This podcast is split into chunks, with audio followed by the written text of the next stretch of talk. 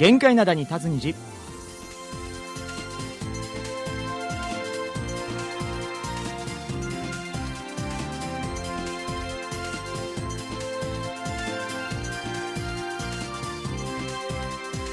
リスナーの皆さん明けましておめでとうございます。木曜日の限界灘に立つ虹金日のイジンヒョンです、えー日本では今日からお仕事の方が多いかと思いますが韓国はすでに通常勤務に戻っています。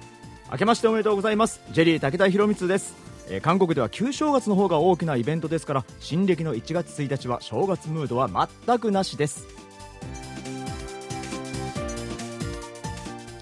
えーまずは日本は新年早々、北陸で、えー地震がありましたね。そうですね。あのそれでお正月どころではないという方も多かったんじゃないかなと思います、うん。えー被災地やその近くにお住まいの方々にお見舞い申し上げます。はい。えーね、リスナーの皆さんの中にも北陸地方にお住まいの方もいらっしゃると思いますので、うん。えまずはね命を大切に考えて行動していただければなと思います。はい。はい、えーさて2024年になって、はい。まああのお正月ムードはあまりないと冒頭言いましたけどうも、んまあまあ1月1日ですからね、はい。まあ何かをするっていうのはあると思うんですけども、うん。恒例の何かってあります？まあ、恒例っていうかでもここ数年ね新年になるとやってんのが、まあ、毎年断捨離をしてんのよね。断捨離、もうなんかね年末になかなかこう大掃除する時間ないから、はいはいはい。年明けていらないものガバッと捨てると。ほだから去年も多分ねここでちょっと話したんだけど去年なんかは服30着から50着ぐらい捨てたし。うちょうだいよ。あ そうだよね。で靴も結構捨ててさいなんかそう捨てるとさなんかさっぱりしてあ今年1年ちょっとあんまり物買わないでおこうかなとかいうねなんかちょっと戒めにもなるんだよね。でもなんか年末になると結構増えてたり。増えてんだよ。それが結構大変なんですけどね。なるほどね。うん。どうなんかトムはなんかすることあるんですか、まあ、うちは、まあ、カウントダウンかな、家で。まあ、あの、ちびっ子たちなんでうんうんうん、外でってのはちょっときついんで、まあ、あのテレビ見ながら。あ年末ね？そうそうそう。ただ、あのほら、2、3、まあの上の子2年生で、はい。で、下の子ももう小学校に上がるくらいだから、もうあの、12時ぐらいまでも起きられるような年になってきたんで、楽しいよね。そう、一緒にカウントダウンとか、今年もしましたね。なるほど。テレビ見ながら。うん。あとあれですよね、まあ、あのの、新年になると、いろいろなんか目標を立てたりするじゃないですか。はいはいはいはい。なんかよく聞くのはねこういう今年から日記をつけようっつってねこう日記帳買う人とかもいるからね。いるいるいる。ねいるよね。あと、あの、よく言うのはジムですよね。ああはいはいはい、はい、入会する人がすごい多いみたいで。ああそれやっぱそうなんだ。1月上旬っていうのは1年で一番混雑する時期って言われてるんですよね。なんかあのジムとか1年契約すると安くなるじゃない、うんうんうん、でもほ後半ほぼいかない。そうそうそうそう。あの収入が結構すごいらしいですけどね。ややっぱそうだよね。でなんか目標ありますか？新年。どうだろう？やっぱ今年は一番俺健康だねなんかねやっぱね年末すごい結構バタバタしちゃって、うんうん。もうずっと前から言ってるんだけどあの腰が痛くなってきてさ。ね ほんとやばくなっちゃって。編集とかです。もう長時間座ってばっかでしょ。そうなの。一歩も動かないっていうことよくあるから。なるほど。だからもうちょっと今年は健康ちょっと気遣ってねあの食べ物もちゃんと、うん。あの管理していかなきゃダメだなとは思ってますね。そうですよね。うん。僕もね、やっぱあの健康ですかね。あおうんお。そうだよ、まあもう俺らねこの年頃だったらそうなんですね。もうみんなそうなんじゃない？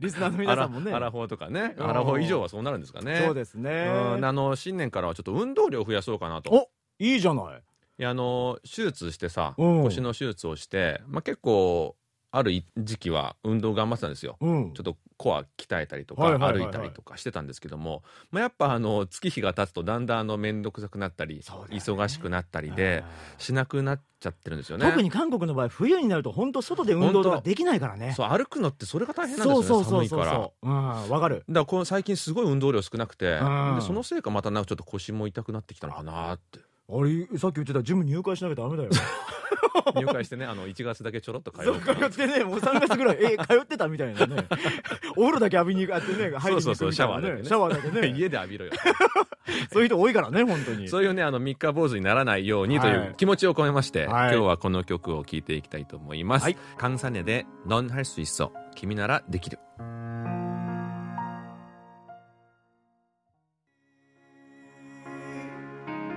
はい、えー、カンセネで「ノンハイスイッソ君ならできる」をお聞きいただきました、はい。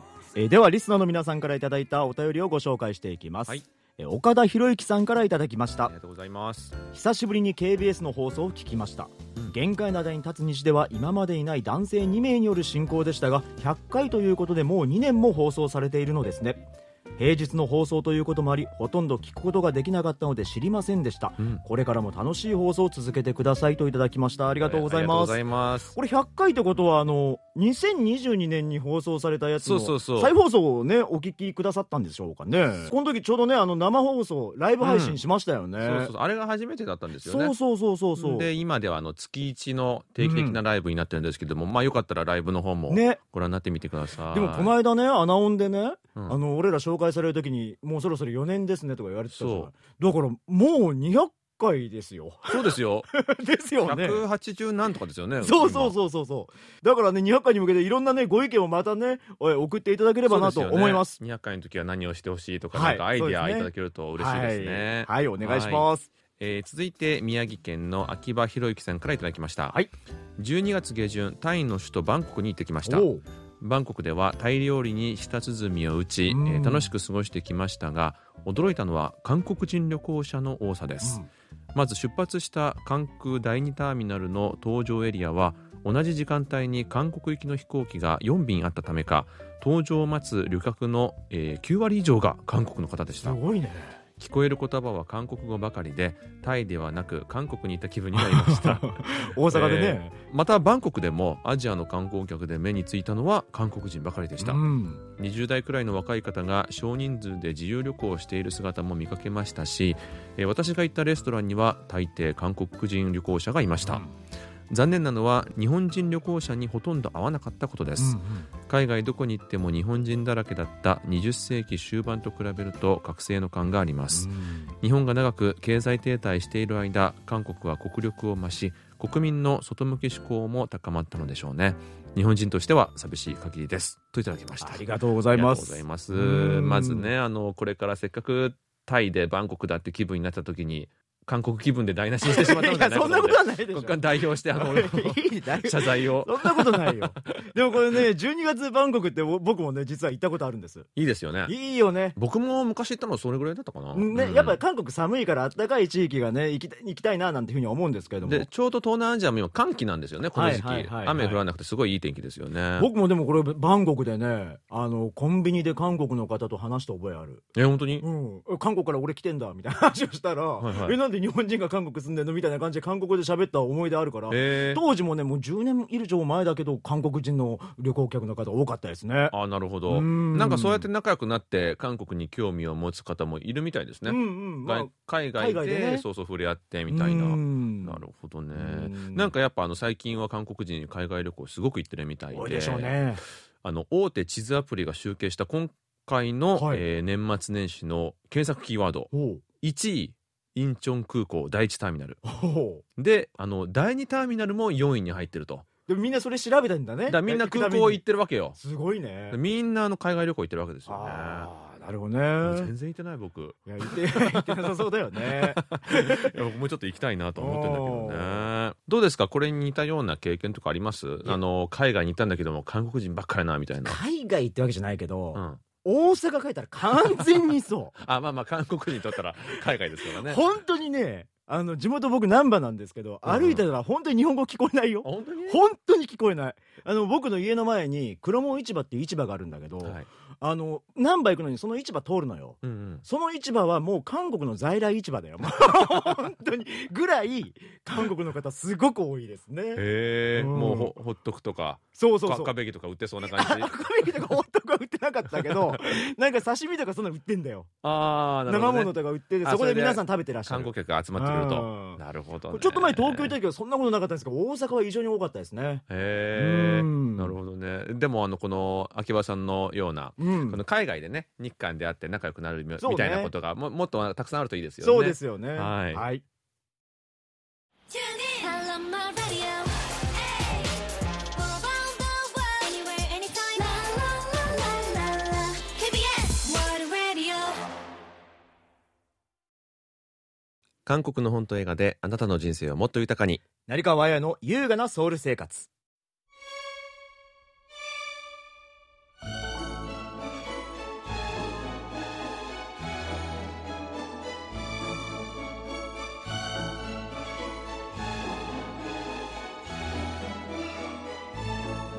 はい、えーこのコーナーでは元朝日新聞記者で現在映画ライターとして活躍する成川彩さんに韓国の本と映画について紹介解説していただきます、はい。成川さんこんにちはこんにちは。こんにちは。明けましておめでとうございます。そうですねおめでとうございます2024年一発目ということなんですけども、今年もまあね映画と小説をたくさん紹介していただきたいなと思いますよね、はい、はいえー記念すべき、そうですね。はい。2024年、新年最初にご紹介する映画は、はいミン・ファンギ監督の道の上のキム・デジュン。キウイエ・キム・デジュン。はい。まあ、あの、はいはいはい。放題はまだできてないと思うんですけども、うん。まあ、直訳すると、き道の上のということで。はい。で、まあ、今年がキム・デジュン大統領の、えー生誕100周年だそうなんですね。うん。で、まあ、そのキム・デジュン大統領のドキュメンタリー映画なんですけども、はいはい、まあ、ちょうど誕生日が1月ということで、うん。えー韓国では1月10日公開です。で私はちょっとあの試写会であの先に拝見したんですけどえも、仕事なんで あの2時間の映画なんですけども、うんまあ、とても2時間に収まらない波乱万丈すぎる人生で。うんで、まあ、ぎゅうぎゅうに詰め込んでも映画は1987年までということで。なるほどそうなんです。で、まあ、87年といえば映画1987ある戦いの真実という映画がありましたけども、うん6月民主構想を経て大統領直接選挙制を実現させた年という、そういう年なんですね。うん。で、まあ、キム・デジュンさんが大統領に就任するのはもっと後の98年なんですけども、ですよね。はいはい。うん。で、まあ、キム・デジュンさんといえば民主化の象徴でもあるので、まあ、87年というのはそういう意味で一つのクライマックスだったかなと思います。やっぱあの大統領になってからもかなり濃厚な人生を歩まれてますけどはい。もさすがにこうね2時間に詰められないとそうですね。4時間ぐらいになっちゃうよって話ですよね。だから僕もね韓国に来るもっと前に、うん。あの坂本淳二監督の「KT」という映画で初めて僕人生でキム・デジュンさんっていう人物を知ったんですよ、あはいはい。その時はまあ拉致事件の話が、ね。あの描かれてるんですけども韓国に来てやっぱ民主化の象徴じゃないですか、今おっしゃったように、だからもうそれだけ聞いててもすごい波乱万丈な人生だなとい。うようなまあね思っちゃいますけどうん。かといって詳しく知らなかったりしますからね。もう2時間で学べます。はいはい。で、何よりも印象的だったのが、民主主義にこだわってたんですけども、はい。まあ、それが本当に国民を一番に考えていたということで、うん。まあ、大統領になりたいっていう政治家の野心よりも、はい。本当に国民が主人公の国を作るっていうことに、まあ、情熱をかけてたんだなというのがよくわかりました。で、まあ、軍事政権にどんなに弾圧されようとも、まあ、その信念で何度も立ち上がったということがよく伝わってきました。うんで、まあ、その最初のきっかけが朝鮮戦争だったみたいで、はいえ朝鮮戦争の最中に捕まって本当に今日明日にも処刑されるかもしれないという、えー時があったんですけども、うん。まあ、その時に急に戦況が変わってインチョン上陸作戦なんですけども、はいはい。うんうんうん。でまあ、奇跡的に助かったんですね。でまあ、当時の政治家に幻滅したことと、うん。まあ、平和な国を作りたいというのがベースになったみたいです。でまあ、当時はイスイスンマン政権でした。はいはい。で、まあ、キム・デジュンさんは後に軍事政権によって赤、あの、パルゲニですね、共産主義者に仕立てられるんですけども、まあ、実は朝鮮戦争中は人民軍に右翼と見られて捕まってたんですね。どうん。で、まあ、正反対なんですけども、うんうん。まあまあ、実際は共産主義者でも右翼でもないというのが事実なんですが、うん、まあ、ちょっと意外でした。いやでも本当に時の権力者とか背景でその当時のね、右と左の定義がすぐ変わってしまうっていうのも怖い話ですけどね。そうですね。なんかこれ実は会社の運営のために右翼団体に名前を挙げてたそうで、はあまあ、それがきっかけであの捕まったんですけど、まあ、その朝鮮戦争当時ってどっちでもあの状況が変わるたんびに、うんうんうん左にしても右にしても捕まるっていう、そういう時代でもあったんですね。そうですよね。うんでまあ、日本との関連で言うとあの73年の中央情報部、えー KCIA ですね、うん。が東京のホテルからキム・デジュンさんを拉致した事件というのも出てきました。これはあの映画でも出てうんきますよね。KT の、あそうですそうです。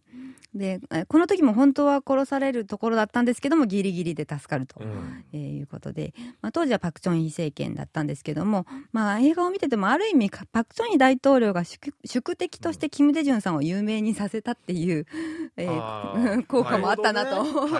逆に。ううん。んでまあ、2人が大統領選で戦ったのは71年だったんですけども、はい。えー90万票差で、まあ、パク・チョンヒ大統領が勝ちましたが、まあ、キム・デジュンさんの人気がそれぐらいパク・チョンヒ大統領にとって脅威だったんですね。うん。で、まあ、パク・チョイン大統領は79年に暗殺されるんですけども、はい。まあ、これについてはキム・デジュン大統領は、えー民主化は国民の力で実現するものであって暗殺によってなされるべきではないというふうに冷静に語ってました、まあ、平和的に民主化を実現するということにこだわっていたんですね、まあ確かにね、うん。あそこでやったーなんては言えないし、まあそういうことを言うざるを得ないっていうのもあると思うんですけども、このやっぱり自分殺されかけてるわけじゃないですか。えなんかこのパク・チョンヒ大統領とかうん。当時の政権に対するなんか恨みみたいなものは映画で描かれたりとかないんですかね？恨みまあちょっとクリスチャンでそういうあの相敵も許すみたいなのがあったのかもしれないんですけども、うんうん。まあ、自分のことに関してもあのこれは拉致された後に生還してから、あの牧師さんあったという牧師さんの話だったんですけども、まあ、あの牧師さんにしたらもう二度と政治やらないと、うん。あの言うと思ってたら、はい私は必ずやり遂げますと見ていてくださいというふうにへーキム・デジュンさんが言ったそうで、まあ、びっくりしたと、うん。まあ、不屈の人というのはそういうところなんだなと。うんそうですようんね。そうですよね。でもただこの映画ドキュメンタリーということなんでなんかご本人、まあ、今はもうお亡くなりになられてますけれども、ご本人の例えば当時の映像とかなんかそういうのって出てきたりするんですか、うん、かなりたくさん出てきます。あの演説とか、あの講演を結構たくさんやってるので、選挙の時のもありますし、はいはい。はいたくさん出てきて、まあ本人の肉声や関係者のインタビューなどで構成されていて、うん。でこれまで未公開だった映像もあったんですけど、へへー私はえこんな映像までと思ったのは、あの米国へ亡命するんですけど、はいはい。その前にそれを説得するシーンがあの刑務所の中のシーンなんですけども、へー妻のイ・ヒホさんが、うんうん。えーキム・デジュンさんに病気の治療のために渡米するように勧めるんですね。これ誰が撮ってるんですか？そうよね。そうなんです。私これ多分監視カメラみたいななんかそういうもんなのかなっていう。後気がするんですけど。の映画のために撮ってることじゃないですよね。そういうことじゃなくて、まあ最初はキム・デジュンさん拒むんですけども、うんうん。結局防衛することに、亡命することにしてサインするところまで映ってるんですが、まあ多分当局が証拠として撮ったのかなっていう気はしますよね。うん。で、まあこういう映像が公開されることがあるんだなと思って、ねそれもちょっと驚きでした。すごいですねうん、でもな、うん。ちょっとおかしかったのは、亡命の条件として、まあ当然ですけども、当時のチョンドン政権は、あの政治活動をしないということを約束、えーさせるんですけども、うんうんうんまあ、キム・デジュンさんは最初は、あの、断ったけども、やっぱりしぶしぶ承知したと。はい。はい。いう形だったんですが、結局亡命先の米国で、うん。えー2年の間に150回も講演したそうで、すごいです全然ねあれ治療はって思いましたけど、不屈の男ですからそうね。ですね。まあ本当に情熱的で、その時々自分ができるすべてをやったんだなっていう感じがしました。ね。当時アメリカでやってもバレちゃうでしょ。ねえ。でもやっちゃうやっちゃううっていう。すごいですね。ねこれが相当なエネルギーですよね。ですよね。うん。でも私個人的には政治家以前のキム・デジュンさんについてあんまり知らなかったので、はい。うん実は海運会社を作って成功していたらしくって、うん、なんか十何隻も船持ってたっていうんで、へー。うん、でまあなるほどなと思ったんですけど、はい。大統領になってから IMF 危機直後だったと思うんですけども、まあ、韓国経済を立て直して、まあ、その一つが文化政策で、はい。まあ、うん。文化を基幹産業に据えて、今のような韓国の映画やドラマ k p o p が、えー世界を席巻する下地を作ったということもあったし、うん。まあ、それだけでなく IT 関連でも積極的に政策を打ち出して、えー韓国を IT 強国にしたということももともと事業家としての素質があったんだなっていうふうに思いました。えーまああのうん。どこまでをこう見据えてたのかっていうのは分かんないですけども、結局その時やったことがいろんなことの土台になってますもね。そうんなんですね、うん。時を経てやっぱり、ね。あああの時っていう感じなんですけど、ね、今の韓国を世界にアピールしてる、うん。もう要素じゃないですか今ねそうそうそう。ここに出てるのってね。そうなんです。ですごくびっくりしたのが、はい。あの今実は内部死者っていうのがその前にあってその時にあった場面で亡くなったところがあって、でそれが今わあの YouTube で出て話題になってるんですけど、はい。あのー81年死刑宣告を受けてから、えー、KCIA で、えー捜査官に取り調べの多分休憩時間かなんかにえー喋ってる場面なんですけど、うん。なのでこれも公開されることは前提じゃないし、もう自分は死刑されることになってるんですよ。うんえその状況で力説してるんですけど、まあ、IT という言葉は出ないけど、うん。もう言ってる内容は IT の話で、うん。もう韓国はその道に進むべきだっていうことをいかに米国ではそうなっててっていうことを言っててあこういう人は本当に愛国者なんだなって、うん。ねもう自分死ぬって決まってるのにそうそうそうそういう話するのってすごいですよ韓国の将来についねてね、国のことについてずっと考えてらっしゃるってことですよね。はい、すすごく先進的な話で、もう僕だったらどうか助けてくださいそうよね、死刑宣告受けてるからね。頼むからと。ねさすがですね。でまあ、生誕100周年ということなんですけども、うんうん。あの日本植民地時代に生まれて朝鮮戦争を経験して政治家を目指し、うん。えー軍事政権下で民主化のために何度も死の危険にさらされながらも諦めなかったキム・デジュン大統領の人生は、うん。まさに韓国の現代史そのものだなと思いました。でまあ、先月ご紹介した「ソウルの春」という映画ともつながる部分があって、まあ、韓国の民主化について知りたいと思う人には、まあ、ぜひ見てほしいなと思います。うんでまあ、日本でも公開される見込みというのは聞いてるんですけども、はい。まあ、まだ確定ではなくって、えー皆さんが見たいという声がたくさんあれば劇場公開の力になると思うので、えーぜひお願いします。これがあのこうなんかな俳優さんたちの演じる映画としてなら多分まあ公開されるんだなと思うんだけども、うん。ドキュメンタリーだからちょっとっていうのはあるんですかねやっぱ。そうですね。ドキュメンタリーは、まあ、劇場公開そのものが難しかったりとか、ね。まあ、それがまた海外でってなるとさらに難しくなるところがあるのだからで。逆に僕今聞いてて、まあ、あの他のノンヒョン大統領の映画とかうんまあありましたねじゃないですか、うんキム・デチュン大統領の映画もなんか作ってほしいですよね。あ劇映画。あありましたよね。キングメーカーって、まあ、キム・デジュン大統領が主人公ではないけど、選挙参謀が主人公の、だからこうナムさんの部長たちも、うん。まあ、パク・チョンヒ大統領が主人公ってわけではないけどもかなり重要な役として出てるじゃないですか。まあ、このキム・デジュン大統領にもっとこうスポットライトを当てた映画とかあっても面白そうだなと思いました。そうですね。もしかしたらね、この映画が大ヒットとかしたら、そのいう方向には行くかもしれませんけどね。そうですね。うんねはい、えーということで今日紹介していただいたのはミン・ファンギ監督の、えー道の上のキム・デジュンキルビエ・キム・デジュンでした成賀さんどうもありがとうございましたありがとうございました。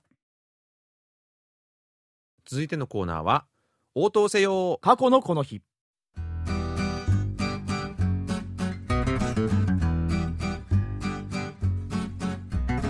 このコーナーでは過去の今日に韓国でどんなことがあったのかをご紹介します。それでは早速過去の1月4日にタイムスリップしてみましょう。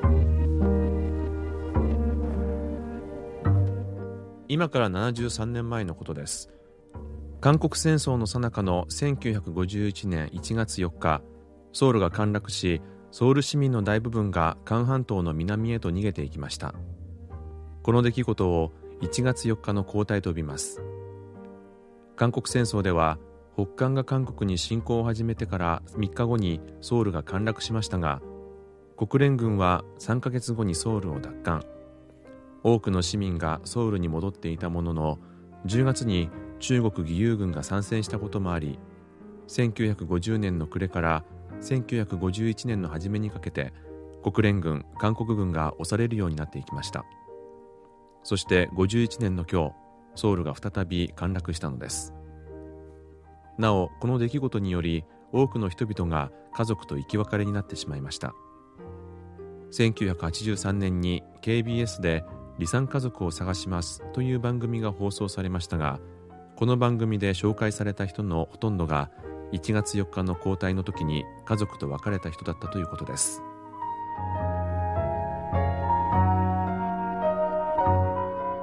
はい。今日は73年前にソウルが再び陥落したというお話だったんですけれども、有名な話ですけどこのことでまあ多くの人が家族と生き別れになったっていうことですからね、うんまあ、考えると本当壮絶な出来事だなとは思いますよね。そうですよねあの離散家族と言いますと、えー日本のリスナーさんはあの南北で離れ離れになった人たちを思い浮かべるかもしれないんですけども、あの同じ韓国にいても会えなくなっている人たちもたくさんいるわけなんですよね。そうですよね。えー1950年12月のフンナム撤収作戦と、うん。1951年1月のソウル陥落で離散家族になってしまったケースが多いと言いますからこの2ヶ月間で数えきれないほどの家族がバラバラになってしまったということですよね。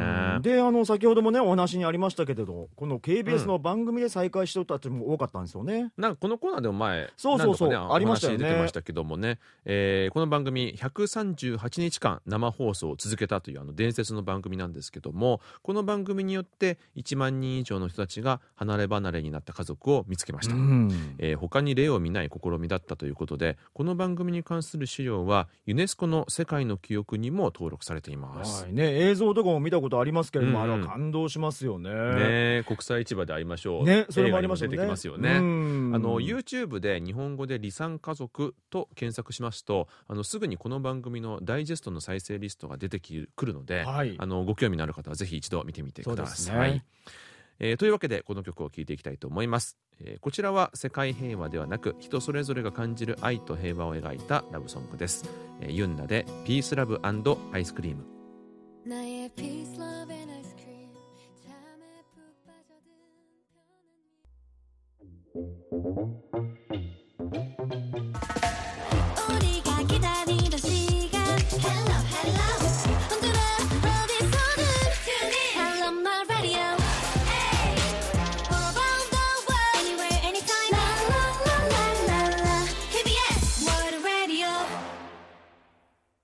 えーここでまたお便りをご紹介したいと思います、はい。えー福岡県のラジオネーム R05 さんからいただきました。えー金日のトムジェリーのお二人さん明けましておめでとうございまおめですとうございます。今年も昨年同様に楽しい話題のご提供よろしくお願いいたします昨年のライブ放送は勤務の都合上あまり参加できませんでしたが今年は機会があれば積極的に参加をしたいと思います。あぜひよろしくお願いします。番組で募集されている金日法廷の案件の回答をまずしなければなりませんが、うんうん。いつもごくありふれた意見しか思いつかず投稿しないままのことがあるので 今年は頑張って参加をするかも。いやいやもうごくありふれた意見が結構一番ね大切だなと思ってるコーナーではありますので。そうですよね。ね。まあ、本当にあの短い感想でもいいので、うん。短い感想や意見でもいいのでで送っていただけると我々としてはね嬉しいですよね。はい。年末のアナウンサーオンパレードは武田さんがスタジオを盛り上げておられてとても良かったと思います、うん。まだ先輩チームと後輩チームのどちらに1票入れるか迷っています。締め切り日までじっくりと迷わせていただこうかなと思いますといただきました、ありがとうございます。もう迷うことはないでしょう。そうですね。あの今ここでお便りを読ませていただいたので分かっていただけたかなと思います。はい。ねあのうん僕らもね、今年も歌わせていただきましはいたけども、ソン・シギョンさんのね「トゥ・サラム」という歌だったんですけれどもね、今回はねあのアナウンで話しましたけども、はい。交互に歌うよりはなんか一緒に歌えるものがいいよねということではい。ハモリに挑戦したということなんですけども。いやーでもやっぱあの僕ねこのソン・シギョンさんのね、うんうんご自身の前でも僕歌ったことあるんですよ。一番歌いたくいない。やでもねやっぱねあの方の歌本当難しくてうんうん。あの方結構お酒好きで有名じゃない？ああすごい有名ですね。でもあんだけお酒飲むのによくこんな声出るなっていう声だから確かにいやプロですよね。いやだからも僕はあの思ったのが、ううん。ああのアナウン全体は聞いてなかったんですけども、うんうんうん。どんな感じなのかなと思って僕ら歌ったところだけちょっと聞いてみたんですよ。でやっぱああれちょっとまずかったなと思ったのが何？ちょっとあのハモリが強すぎてもあれだから、うん。ちょっと僕あの下がってやってたね。小さめに歌ったんですよね、だからあほぼ聞こえないと思って、ね。これねあのハモリ次やると やろうと思ってんだけどこれは。またやると思ってんだけどその次は時ね。ねうん。これ気をつけないとと思って学習しましたね。そうね。うん、よかった。またあの年末楽しみにしててください。そうですね新たな一歩ですよ。はい。はい。でもね、アナウンあれ、あの、1年に1回っていうのがちょっと、僕個人的に残念だなと思うのが、ほら、あの、KBS で皆さん、フリーでうん、それぞれの番組に出演されてるから、会うことが基本ないじゃないですか。ないよね。1年に1回しか会えなくて、うん。皆さんでこう集まれるの楽しいんですけども、うん。もうもっとこういう機会多かったらなとか思うんですけどね。そうね。だって僕もあれ去年え一昨年のアナウン以来ですもん皆さんに会ったの。ね。うん、でやっぱどしかも司会でさ、うん。大先輩の前で一緒にやるっていやーそれはもうだねあの結構緊張しましたよ。あと、打ち上げのシンさんの話とかめちゃめちゃ面白かったじゃないですそうか。そう面白かった。あれ、あの、もうちょっと、たあれほくさん聞きたいあれ掘っていいのかな？面白かったからね。ね、ぜひ我々のそのと交流する姿も皆さんにお届けできたらなと思そうですね。いますね。はい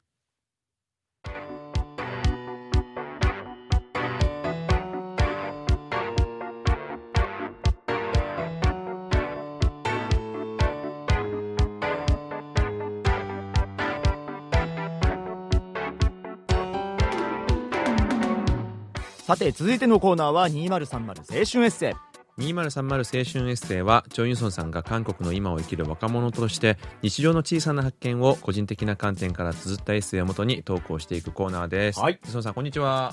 こんにちは。あ、皆さん明けましておめでとうございまそうす。ですねね新年一発目ということで、はい。どうですか？あの新年の目標。え、目標？うん。えー。いや彼氏でしょ。いや違う。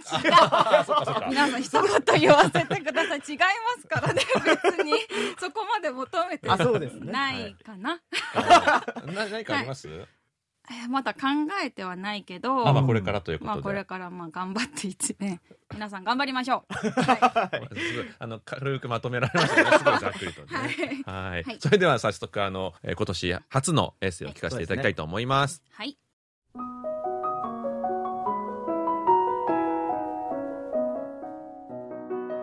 元旦の未明私たち3人はアンソンのピボン山という里山の入り口に立って真っ暗な山の奥を見つめていた。町はまだ眠っている。山の麓にあるお寺の鐘だけがボーンボーンと穏やかになり続けていた。私たちは今からこの山を登る。今年初のご来光を拝むために。初日の出を拝むということ。それは私が持ち合わせていない習慣だ。大晦日の夜クリスマスに開けた飲み残しのワインをたしなみ程よく酔った状態で動物の森の住民と一緒にカウントダウンをする。これが私の計画だった。こんなぐうたら計画がなぜ登山という血気盛んなものになったのか。前日の大晦日同じアンソンに住む友人 S がいきなり明日日の出を見に行こうと言い出したからだ。東の運命行きたいとすっとんきょうなことを言う S を私ともう一人の友人 J が何とかなだめ近所の山に行くことで折り合いをつけた。こうして私はいつもと変わらないメンツで人生初のご来光登山に挑むことになる。登山といってもピボン山は標高およそ228メートル山頂までのコースは3.5キロと初心者でも気軽に登れる小さな山だ。この日のアンソンの日の出の時刻は7時44分。時間を勘違いして5時に集合した私たちは近くのコンビニで時間を潰し6時から登り始めた。闇に包まれた山は実に幻想的だった。登り始めた頃はご来光を拝みに来た人でにぎわいぽつりぽつりと立つ街灯の明かりが道を照らしていた。しかし1個目の分岐点で山頂に向かうルートに入ると登山客も街灯も一気に減り辺りは真っ暗になる。この日は霧も立っていた。山を登るにつれ霧は濃くなっていく。暗闇に漂う真っ白な霧に包まれて歩いていると夢の中にいるようなぼんやりとした感覚にとらわれる。実はこの山は巨大な生き物で霧は人間をおびき寄せるためのまやかし。私たちは今山に飲み込まれている最中なんじゃないか。そんな空想をしてしまうくらい早朝の山は不気味で美しかった。山にすっかり魅了された私は二人に「怖いねテンション上がるね」と話しかけるが寝不足だからかそれとも凍った斜面で足を滑らせないよう神経を尖らせているからか「うんそうだね」と適当な返事しか返ってこない。私は一瞬立ち止まって暗闇の中を黙々と歩く二人の背中をじっと見つめる。そういえば私たちって昨日も会ってるんだよな。そんなことを考えながら近所に住んでいて気軽に会える友達のことを韓国ではトンネチングという。トンネは近所や町。チングは友達という意味だ。私のトンネチングは S と J2 人だけだ。夏に S の紹介で J を知り合ってからこの半年間私たちは多い時は1週間に1回少ない時でも1ヶ月に2回以上は会っている。話す内容は大体同じで趣味が合うわけでもとりわけ馬が合うわけでもない。でも今夜飲みに行かない？という連絡はいつ来ても嬉しい。今回の登山だって S の前では仕方ない付き合ってやるかと済ました態度をとっていたが早朝の山を登るという非日常的なイベントにワクワクして夜寝つけないくらいだった。暇を持て余しがちな独身のアラサーにとって気の置けないトンネチングの存在は大変貴重である。S と J がそれに気づかせてくれた。私たちが山頂に着いたのは7時10分頃。辺りはすでに明るくなっていたが霧は依然と濃くお目当てのご来光は拝めそうになかった。予想時刻を過ぎても日が昇る気配はない。諦めて帰ろうとしたその時見えたと誰かが叫んだ。見上げてみると遠くから橙色の太陽がひょこっと顔を出していた。登山客たちは一斉に歓声を上げる。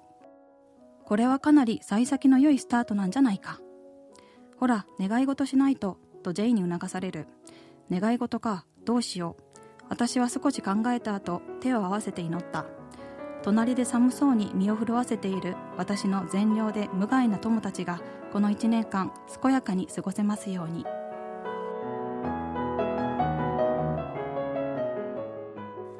はい、はいということでご来光ね、はい。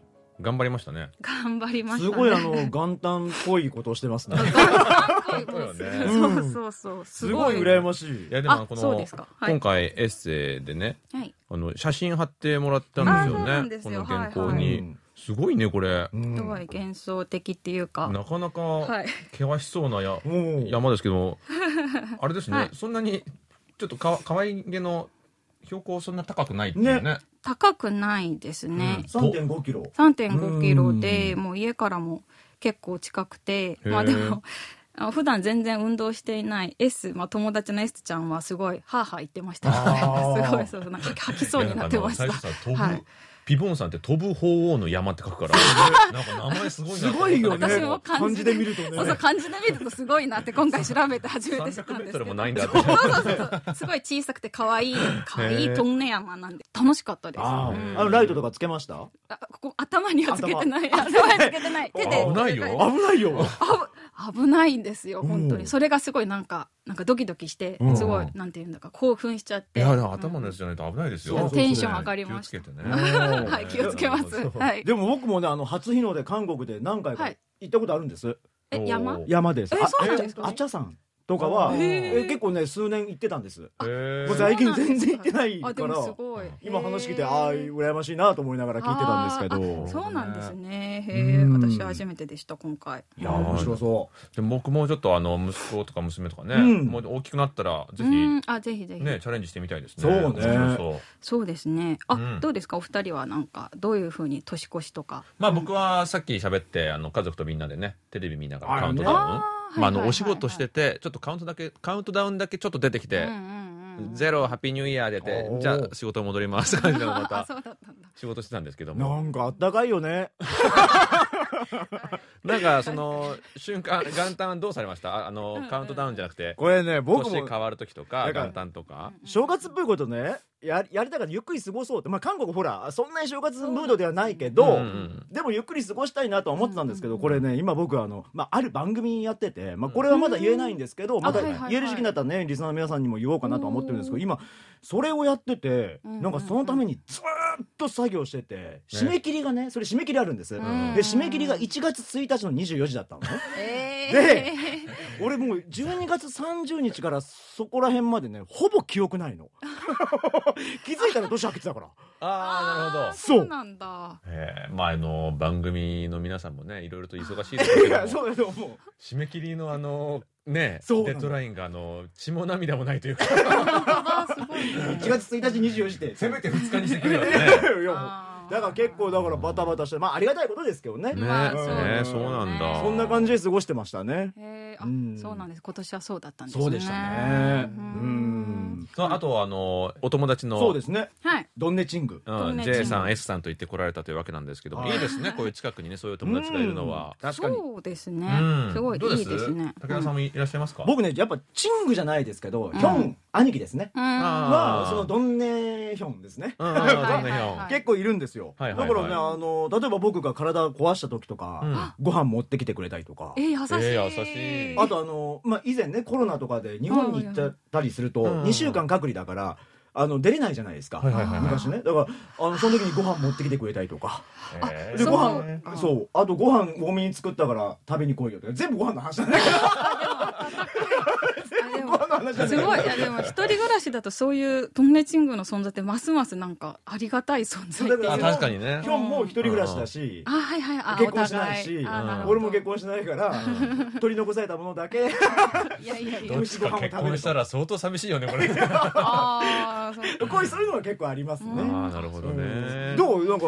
いやー僕はあのー前はあのほら韓国ってあのアパート多いじゃないですか、あーそうね。だから大体みんな同じ学校の人ってうん。すっごい近くに住んでるんですよ、そうだよだからみねんなもうトンネチングですよね。だからそのままでみんなこう成長したわけなんですけども結婚してそれぞれこう結構バラバラになって、うん。で今はその仲良かった友達はみんなバラバラになっちゃってるんですけどもでも最近だとあれですねあのママ友パパ友が増えてそれがなんかもうトンネチングみたいになりつつあってであの何か一緒になんかご飯食べてお酒飲んだりとか遊ぶわけではないんだけども、うん。あの共同育児というかあの、お迎えとかちょっとお互いできない時にすごいお願いし合ったりとかで、ねうん、すごいいい関係を築いてて、そういうのいいですね、うん、助かりますよね。なるほどなるほど。はいはい、うんうんうん。あと。ということでね、うんあのトンネチングそんなトンネチングと、えーご来光を見てきたとい。うエッセイをさせていただきました。はい。はい、まだあの目標は決まってないということだったので、はい。あの決まったらそちらのエッセイの方で書いていただくようにははい宿題ということで。はい わかりましたはい、はい、ということで、い磯野さんでした。どうもありがとうございました。ありがとうございました